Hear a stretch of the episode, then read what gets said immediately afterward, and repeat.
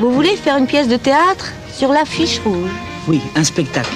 Pour moi, c'est un symbole de la lutte contre le nazisme et l'homme euh, qui sait donner le maximum aussi bien dans l'amour que dans tout. Par où commencer On aimerait que vous racontiez l'histoire de, de ces hommes. Oui, mais l'histoire avec un petit H ou l'histoire avec un grand H? Parce que vous savez, dans l'histoire avec un grand H, il n'y a pas beaucoup de place pour les immigrés.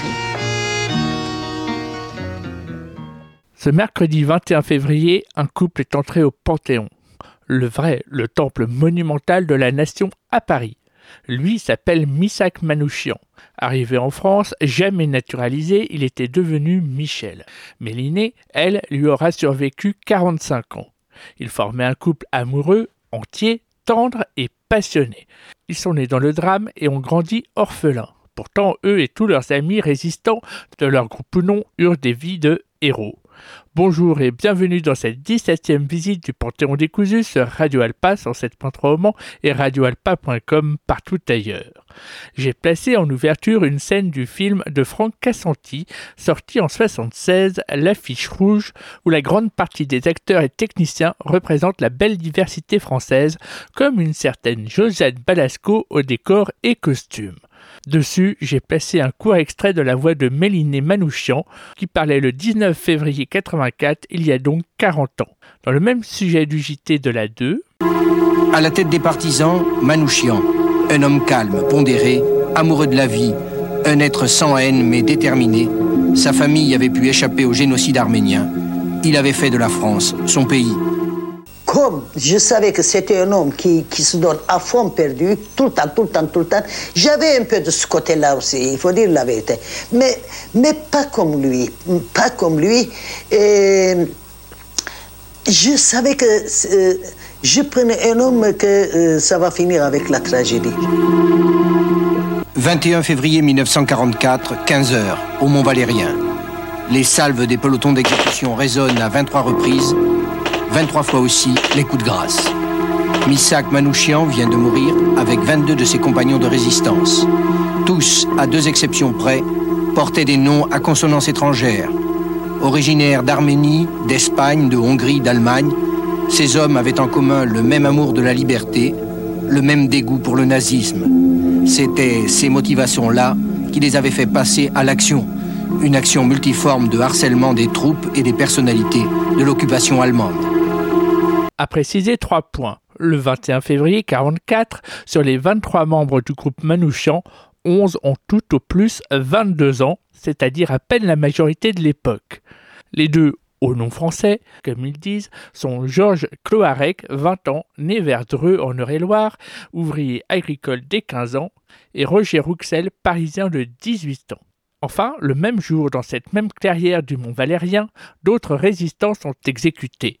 C'est le cas de trois lycéens de Saint-Brieuc. Le 2 septembre 1976, Antenne 2 diffuse l'émission Ce jour-là, j'en témoigne, chronique du temps de l'ombre 1940-1944. Manouchian. Manouchian que, dans un procès éclatant, les nazis eux-mêmes vont mettre en vedette, comme animateur d'un des groupes les plus actifs parmi les FTP de Paris les nazis publient d'abord une brochure qui dénonce l'armée du crime et doit mettre les Français en condition pour le procès de ce groupe exemplaire. Voici donc qui doit discréditer toute la résistance, une brochure, un procès public, une affiche rouge et même un film pour les actualités. Près de Chalon-sur-Saône, un attentat fait 18 morts, 32 blessés graves. À Grenoble, une explosion détruit des quartiers entiers, 1500 blessés. À Bourg-en-Bresse, les boutiques sont saccagées le jour des obsèques du général de Benet. Telles sont les œuvres de terroristes étrangers et presque tous juifs. Arméniens, juifs polonais, espagnols rouges, juifs polonais, encore un juif polonais. Le 2 juin 2005, Soir 3 revient sur un point précis. En cinq mois, le groupe Manouchian commet 105 attentats et 13 sabotages de voies ferrées une efficacité rendue possible par une discipline et un cloisonnement très strict. Dans cette séquence rappelant le film culte et glaçant de Melville, L'armée des ombres, le journaliste interviewe Arsène Tchekarian. Il a alors 88 ans, a participé activement au sein du groupe et se verra enfin décerner le lendemain la Légion d'honneur à 88 ans, 61 ans après les faits. 61 ans. Je ne savais pas si tu étais italien, hein, si tu étais catholique, ou tu habitais euh, à Paris ou en banlieue. Euh, je ne savais pas ton âge, je ne savais rien du tout de toi. Seulement, je sais que tu t'appelles Henri, ou tu t'appelles Paul, comme moi je m'appelais Charles. Charles comme nom de guerre, mais aussi Antoine Piccini sur cette fausse carte d'identité. Arsène en 76. Manouchian m'a annoncé qu'il fallait combattre avec les armes. Alors lorsque je lui ai posé la question avec mais quelle arme? On n'a on a rien à part les couteaux. Et puis justement, c'est avec les couteaux de cuisine.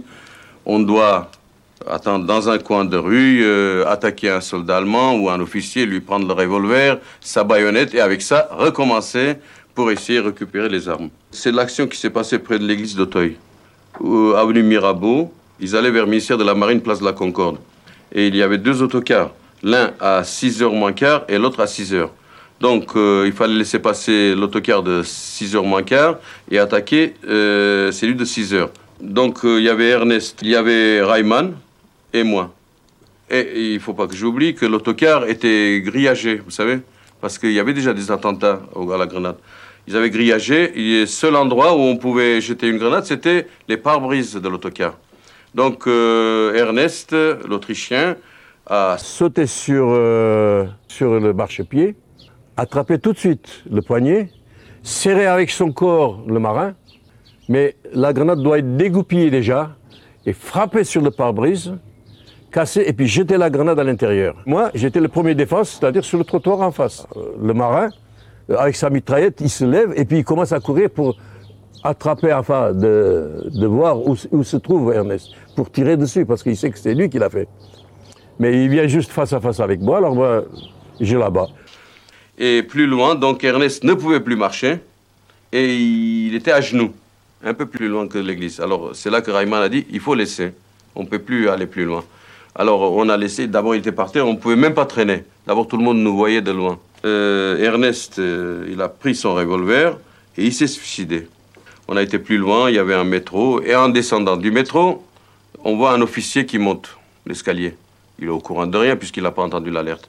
Alors Rayman a dit on l'abat aussi. Je dis non. Euh, le quartier est déjà cerné, l'alerte est donnée. Si on fait aussi un attentat ici, cette fois-ci, on sera pris plus loin. Alors on est descendu, on a été plus loin. Manouchian, c'était un homme très, très calme. Il parlait très peu. Et il n'était pas brutal, même en donnant les ordres.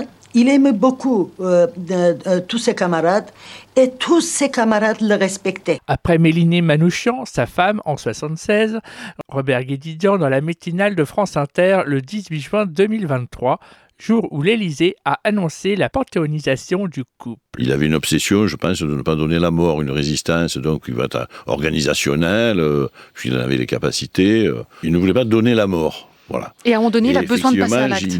À ma connaissance, la télévision n'avait consacré aucune soirée à cet épisode historique jusqu'au dossier de l'écran, Tarman Jameau, le 2 février 85. Nous reviendrons dans une prochaine visite, notamment sur le débat et les péripéties qui ont entouré cette soirée. À partir du 17 mars 1943, lorsque Manouchian a acheté sa première grenade, donc j'étais présent, lorsque nous sommes allés euh, à Levallois-Perret, dans la rue Rivet, mm-hmm. pour attaquer ces 20 faits de gendarmes, euh, normalement, on devait aller avec une grenade et deux revolvers comme mhm. défenseurs. Et lorsque euh, nous sommes allés sur place, donc Rayman m'a donné la grenade et j'ai mis ça dans ma poche. Cinq minutes avant l'attaque, Manouchian s'approche de moi. Il me dit Il faut que tu me donnes la grenade car il n'y a qu'un seul revolver comme défense. Alors, euh, il a voulu. Et étant donné que c'est tout de même, je connais Manouchian, étant donné qu'il est l'importance des qualités politiques et culturelles, ce qu'il avait, il voulait absolument être le premier. Eh bien, je lui ai donné, il n'a pas arraché, je lui ai donné, et il m'a dit de me mettre euh, à 50 mètres et pour regarder, parce qu'il n'y avait pas d'armes. Donc, imaginez-vous qu'avec un revolver, une fois la grenade jetée, avec un revolver, il fallait défendre contre 20 faits de gendarmes armés Euh, moi, j'ai mis, effectivement, dans, le film, j'ai mis un moment comme ça avec du, euh, des superpositions, parce qu'il possédait le cinéma, mais j'ai mis aussi son frère mort en ce moment-là. Je pense qu'il a pensé à tout ça, à toute sa famille décédée, à, et, et, il est très malheureux, parce qu'ensuite, il va raconter à sa femme qu'il a tué quelqu'un. Et ça, ça, le, ça le trouble infiniment, mais il sait qu'il ne veut pas faire autrement. je veux dire, Arsène Tchakarian. Mais la question n'est pas absolument de tuer beaucoup, mais c'est la question de dire que la résistance est là et que vous n'êtes pas libre comme vous croyez euh, dans Paris. On me dit que le présentateur de Discorama, Jean-Pierre Darras, veut intervenir depuis l'année 61. Monique Morelli, vous êtes une des premières chanteuses à avoir chanté les poètes. Vous avez chanté Macorlan, Aragon, Carco. Je crois que dans ce disque, il y a une chanson qui est spécialement émouvante et que vous chantez admirablement. Et cette chanson s'appelle L'affiche rouge. Et les hitlériens demandés sont cela les libérateurs? Le poème d'Aragon répond à cette affiche. Ces hommes honorent la France en combattant pour elle. Devant l'oppression, il n'y a pas de nationalité ni de race qui tienne. Il n'y a que des hommes qui se battent pour la liberté.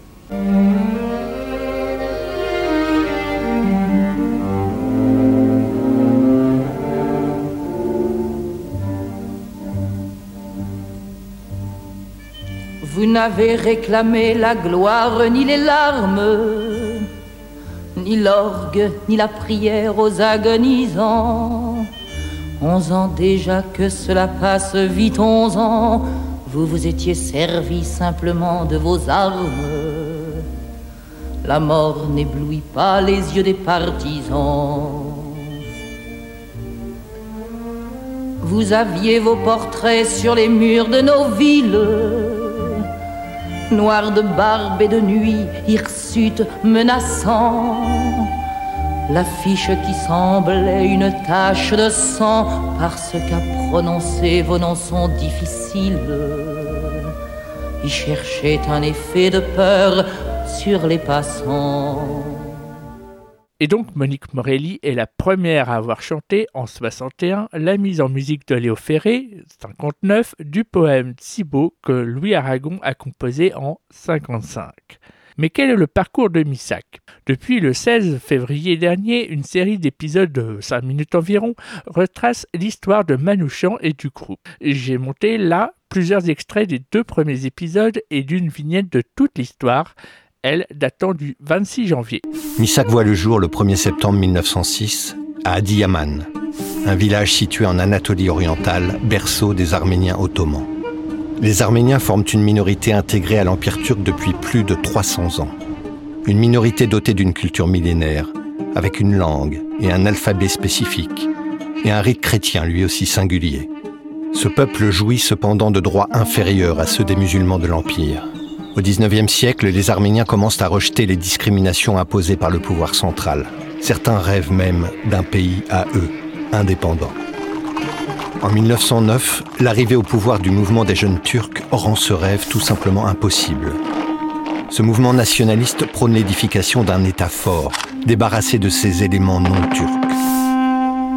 En septembre 1915, dans un télégramme, Talaat, un des idéologues les plus radicaux des jeunes Turcs, énonce clairement son intention génocidaire. Le gouvernement a décidé d'exterminer entièrement tous les Arméniens habitant en Turquie, sans égard pour les femmes, les enfants, les infirmes. Il faut mettre fin à leur existence.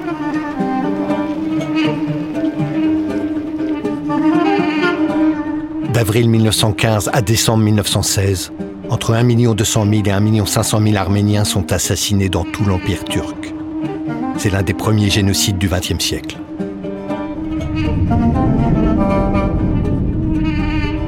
Le jeune Misak Manouchian n'a alors que 9 ans.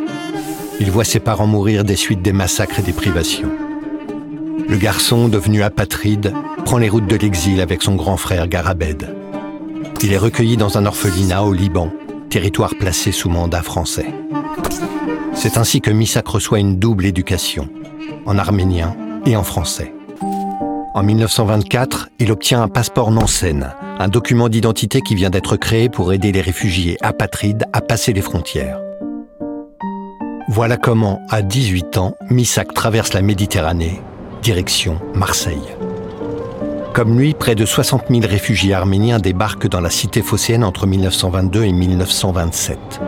Ils forment une main-d'œuvre prisée des patrons de la région. Misak Manouchian débarque à Marseille le 16 septembre 1924. Il travaille quelques mois aux forges et chantiers de la Méditerranée. Puis il rejoint Paris où il obtient une carte d'identité d'étranger en décembre 1925. Mais le Paris des immigrés n'a rien de la carte postale. Pour survivre, Missak travaille dur et enchaîne les emplois. Tour à tour menuisier, monteur téléphoniste, manœuvre ou tourneur chez Citroën. Tout en fréquentant le milieu artistique de Montparnasse, en posant parfois comme modèle.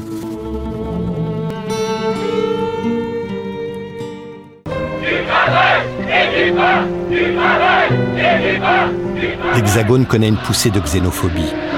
Sur le marché de l'emploi, les rivalités entre nationaux et immigrés s'accroissent. Une loi du 10 août 1932 instaure carrément un quota d'étrangers dans l'industrie. Dans certains textes officiels, les étrangers sont qualifiés d'indésirables. De janvier 1931 à février 1932, 450 000 immigrés quittent le territoire, dont un tiers à la suite d'un rapatriement forcé. Misak, lui, rêve d'un monde meilleur. Aussi attaché à ses racines qu'amoureux de son pays d'accueil. Avec un ami arménien, Misak suit en auditeur libre des cours de littérature à la Sorbonne. Ensemble, ils fondent une revue, Chank, qui signifie l'effort en arménien, où ils traduisent des poètes français, Baudelaire, Verlaine, Rimbaud. En couverture du deuxième numéro de Chank, il publie une reproduction de La liberté guidant le peuple. Tout un programme. Il aspire à devenir français. Sa première demande de naturalisation en 1933 est pourtant rejetée par l'administration. Misak est aussi un ardent militant communiste. En 1934, il écrit dans son carnet J'ai un désir infini d'entrer dans les rangs du Parti communiste et de me consacrer à la lutte sociale. Les troubles de 1934 vont renforcer son engagement politique. Le 6 février, une manifestation de Ligue d'extrême droite vira l'émeute à Paris. Des militants marchent sur l'Assemblée nationale afin de renverser le gouvernement. Les forces de l'ordre s'interposent, inaugurant une nuit d'émeute et de chaos. Bilan 15 morts, 1435 blessés et une république meurtrie. Six jours plus tard, les formations de gauche organisent une manifestation contre le péril fasciste. Misak participe au défilé et prend sa carte au Parti communiste. En parallèle, il s'investit dans la MOI, une organisation pour la main-d'œuvre immigrée créée par les communistes, au sein de laquelle il intègre le groupe des Arméniens. Denis Péchanski, historien, président du comité de panthéonisation. La particularité de Manoukian, c'est que c'était un poète en fait, et que ce qui l'intéressait, c'était la poésie, c'était d'écrire des poèmes, c'était euh, euh, toute sa vie avec sa femme Mélinée. Mais malgré tout ça, ou à cause de tout ça, il s'est lancé dans la, lutte armée. Il intègre le FTP euh, parisien. Et c'est donc en août qu'il devient, le chef euh, militaire euh, de ce, groupe. Denis Péchanski dans la matinale d'Inter en juin 2023. Parmi ces FTP, il y avait des, un, un groupement second en quelque sorte qui était les FTP MOI main-d'œuvre immigrée, cette structure qui avait été mise en place par le PC pour encadrer euh, les ouvriers étrangers après la Première Guerre mondiale et qui va durer, comme ça, la MOI, jusqu'à la guerre. Spécialisée dans la guérilla urbaine la Et donc là, les FTP MOI sont spécialisés dans la guérilla urbaine, mais la MOI proprement dite, c'est aussi la propagande, c'est le renseignement, c'est le sauvetage des juifs, c'est, enfin, il y a toute cette, toute cette palette des actions de résistance. Et le problème, c'est qu'en 43, parce que euh, la police a arrêté, démantelé la plupart des, des, groupes euh, qui étaient euh, en action, en particulier les groupes français, eh bien, ils ont été pratiquement les seuls en 43 à tenir le combat armé dans Paris, d'où l'importance qu'ils ont représenté pendant toute cette année. Il ne faut pas penser qu'on tuait des Allemands à tous les coins de rue. Ça, c'est une vision complètement euh, dépassée de la résistance. Arsène Chekarian en 76. Jusqu'à là, les Allemands nous considéraient comme des, un brave peuple qui ne disait rien, qui acceptait tout, etc. Mais ils se sont trompés amèrement, parce qu'ils ont constaté qu'en plein cœur de Paris, la capitale de l'occupation, on peut dire, de l'Europe. C'était là, la gloire d'Hitler, occuper Paris. Eh bien là, justement, le commandement militaire contre l'armée hitlérienne était donné justement à un Arménien. D'abord, l'action en tant qu'action armée était importante parce que ça déstabilisait les Allemands.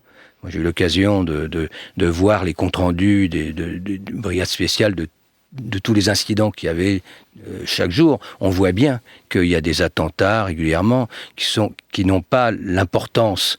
Euh, il n'y a pas des morts tous les jours, mais évidemment ça crée une instabilité du côté des troupes. Le 28 septembre 1943, il y a eu un attentat contre Julius Ritter. Ce fameux Julius Ritter, qu'il était le ministre de la main-d'œuvre étrangère euh, pour envoyer les travailleurs français vers l'Allemagne. L'équipe spéciale, euh, bien entendu toujours Alfonso, Reimann, Léon, ce fameux Léon juif allemand, un peu en retraite, Henri Carayan.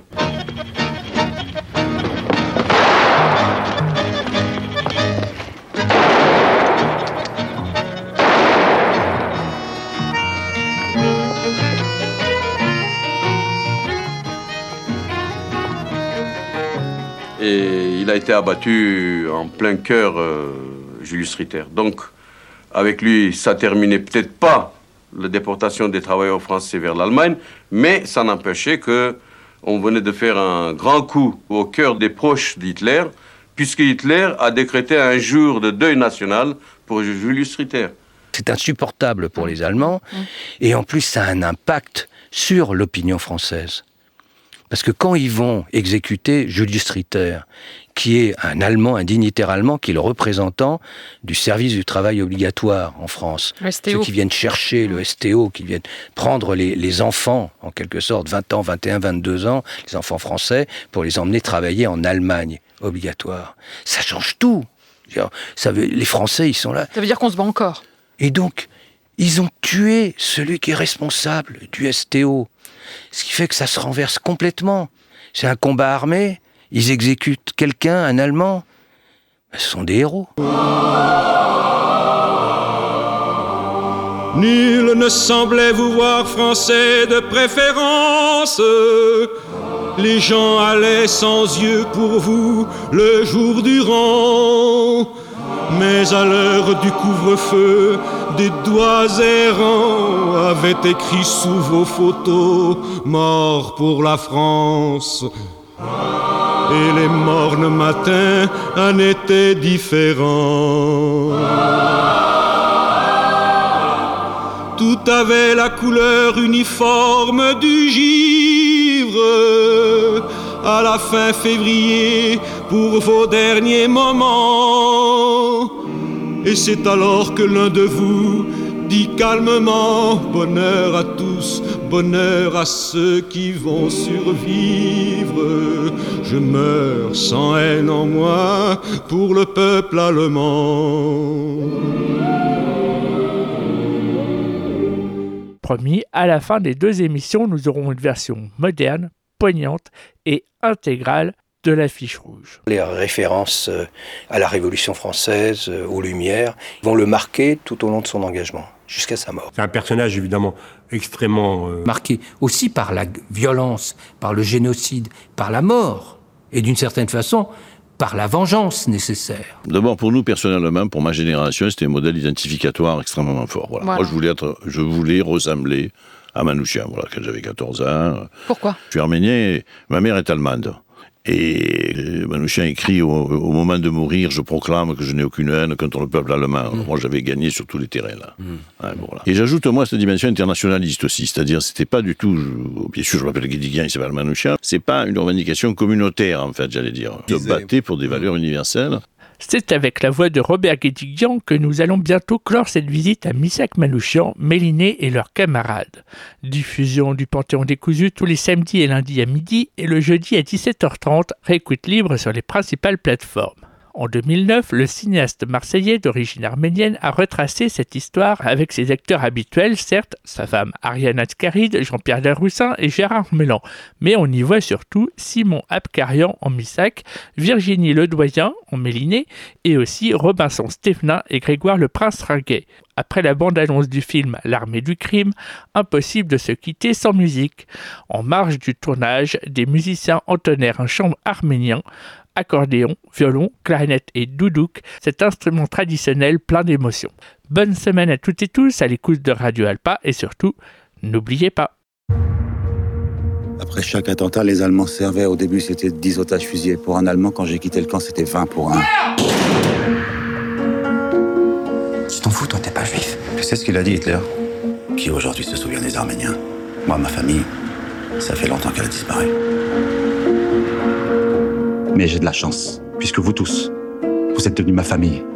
Une famille de combattants qui ne laissera aucun répit à l'occupant. Je n'ai pas peur de la mort, mais je ne veux pas la donner. C'est une question d'éthique. Qu'est-ce que c'est éthique? Cet endroit doit rester neutre. Sauf votre respect, aujourd'hui, il est impossible de rester neutre. J'espère que cette guerre ne va pas durer. Il faut se battre pour qu'elle se termine un jour. Il faut arrêter vos actions isolées. Ça sert à rien. On doit être organisé comme une armée, avec une discipline. Les attentats se multiplient. Les terroristes, il faut les terroriser. Dites au général Aubert qu'il ne sera pas déçu par la police française. Police C'est l'étroite collaboration de notre police avec l'armée allemande qui est notre principal atout. Ils viennent tous de la rue des immeubles industriels. Un nid terroriste. Des juifs polonais, hongrois, mais aussi des communistes espagnols et italiens, avec à leur tête leur chef de bande, arménien. N'oubliez jamais ça. On tue des hommes, mais on est du côté de la vie. Peut rien nous arriver ici. C'est le pays des droits de l'homme.